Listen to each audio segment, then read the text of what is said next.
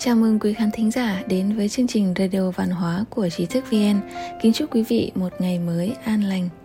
Hôm nay mời quý vị đến với bài viết của An Hòa.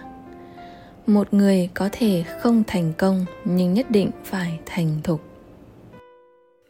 Thành công đối với một số người mà nói là điều không quá khó, nhưng thành thục, trưởng thành lại là điều rất khó có người làm được và sự trưởng thành trong tâm lại càng khó hơn thành công khiến một người tự tin, nhưng quá nhiều thành công sẽ khiến một người dễ dàng tự phụ. Thành thục, trưởng thành thì không như vậy. Người trưởng thành không quá để tâm vào được mất hơn thua, lý trí mà không mất đi sự nhiệt huyết, bình tĩnh với tâm thái thong dong. Họ có thể bình tĩnh đối mặt với thất bại trước mắt và thản nhiên khi đối mặt với sinh tử. Một người trưởng thành thành thục chín chắn hay không thực ra không phụ thuộc vào độ tuổi của người ấy là lớn hay nhỏ. Có những người tuổi đã cao nhưng cách hành xử và những suy nghĩ trong tâm của người ấy vẫn hời hợt thậm chí trống rỗng. Nhưng có những người tuy còn trẻ tuổi nhưng lại rất chín chắn suy nghĩ cân nhắc thấu đáo kỹ càng. Trong sách Hàn Phi Tử, Thiên Dụ Lão có chép một câu chuyện về Triệu Tương Tử học đánh xe như vậy. Triệu Tương Tử học đánh xe với Vương Vu Kỳ. Khi học xong, trước lúc về nhà, Triệu Tương Tử muốn tỉ thí công phu đánh xe với Vương Vu Kỳ. Lần tỉ thí thứ nhất, Triệu Tương Tử thua, bèn nói, không đúng, không đúng, là do ngựa của ta không tốt. Thấy thế, Vương Vu Kỳ đổi ngựa cho Triệu Tương Tử rồi tiếp tục tỉ thí. Lần tỉ thí thứ hai, Triệu Tương Tử lại thua.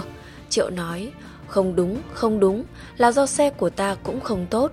Vương Vu Kỳ thấy thế, bèn đổi xe ngựa với Triệu. Lần tỉ thí thứ ba, Triệu Tương Tử đánh xe ngựa của Vương Vu Kỳ, Vương Vu Kỳ đánh xe ngựa của Triệu Tương Tử. Kết quả Triệu vẫn thua. Lần này Triệu Tương Tử lại viện lý do. Là do huynh không dạy hết kỹ thuật cho ta, nếu không sau lần này xe của ta tốt hơn nhưng ta vẫn thua huynh? Bấy giờ Vương Vu Kỳ nói, kỹ thuật thì ta đã chỉ dạy hết cho huynh rồi, khi đánh xe thì ngựa phải liền với xe, dùng tâm điều khiển ngựa. Nhưng còn huynh, khi bị tụt lại phía sau ta thì cứ muốn vượt qua ta. Khi hơn ta rồi lại e ta sẽ thắng huynh. Huynh đánh xe ngựa nhưng tâm huynh chỉ đặt ở nơi ta thì làm sao có thể đạt được tiến tốc trí viễn. Câu chuyện này quả thật đã nói rõ đạo lý của thành công và thành thục. Người đánh xe nếu chỉ chăm chăm vào chuyện thắng được người khác dẫu có thành công cũng không thể thấu hiểu chuyện đánh xe. Chỉ có người thành thục mới hiểu rằng đánh xe không chỉ cần có kỹ pháp, mà quan trọng hơn là cần có tâm pháp. Kỹ pháp thì thông qua miệng nói, tai nghe, thầy có thể truyền lại cho trò, rồi qua quá trình luyện tập là có thể nắm vững được. Còn tâm pháp thì người học phải tự mình cảm nhận, tự mình tu dưỡng thì mới có thể đạt được.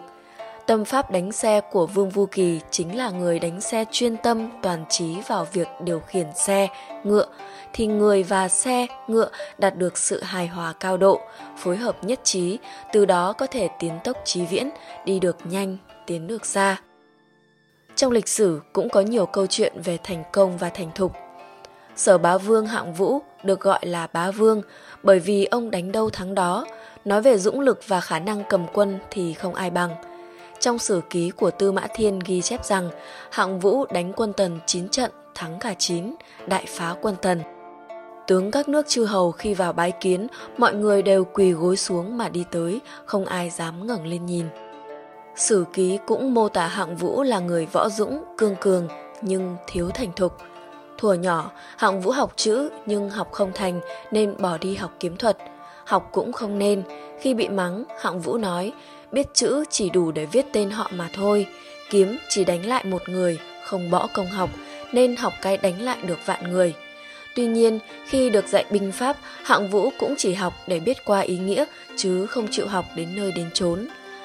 Hạng vũ có một quân sư là phạm tăng mà có thể xưng bá thiên hạ.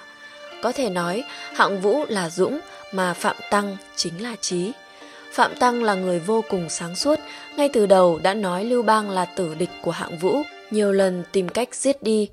Thế nhưng vì hạng vũ nhiều lần mềm lòng mà khiến Lưu Bang chạy thoát, lại còn trúng kế của Lưu Bang mà mất đi Phạm Tăng.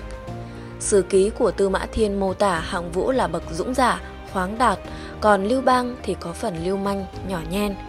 Bá vương hạng vũ nhiều lần thành công, danh vang thiên hạ. Tuy nhiên trong cuộc chiến Hán Sở, hạng vũ chỉ vì thiếu thành thục mà mất đi đại kế, cuối cùng không còn mặt mũi về Giang Đông, lựa chọn tự vẫn bên bờ sông Dương Tử. Trải qua thị phi thành bại, nhấm nháp qua ngọt bùi đắng cay, chứng kiến qua những buồn vui của cuộc đời mới có thể thành thục. Một người nếu không có sẵn tố chất thành thục thì mặc dù thành công cũng sẽ dễ dàng thất bại. Thành công khiến một người dễ hồ đồ, nhưng thành thục lại khiến con người ta thanh tỉnh. Một người dễ dàng thành công nhờ thuận cảnh, nhưng để thành thục thì cần dựa vào nghịch cảnh. Thành công và thành thục không nhất định song hành cùng nhau. Thành công thường đến trước, thành thục thì đến sau. Người thành thục hiểu rằng thất bại cũng không phải điều xấu mà chính là sự chui rèn. Người thành thục có thể thắng không kiêu, bại không nản, dẫu thắng hay bại cũng không oán thán, trách trời, trách đất. Đến đây là kết thúc bài viết Một người có thể không thành công nhưng nhất định phải thành thục của An Hòa dịch từ Vision Time tiếng Trung. Cảm ơn quý khán thính giả đã lắng nghe, đồng hành cùng trí thức VN. Quý vị có thể truy cập vào trang web trí thức vn.org hoặc tải ứng dụng mobile trí thức VN để đọc thêm các bài viết văn hóa của chúng tôi. Đừng quên nhấn subscribe đăng ký kênh và để lại bình luận ở bên dưới. Một lần nữa, xin cảm ơn và hẹn gặp lại quý vị trong các chương trình tiếp theo.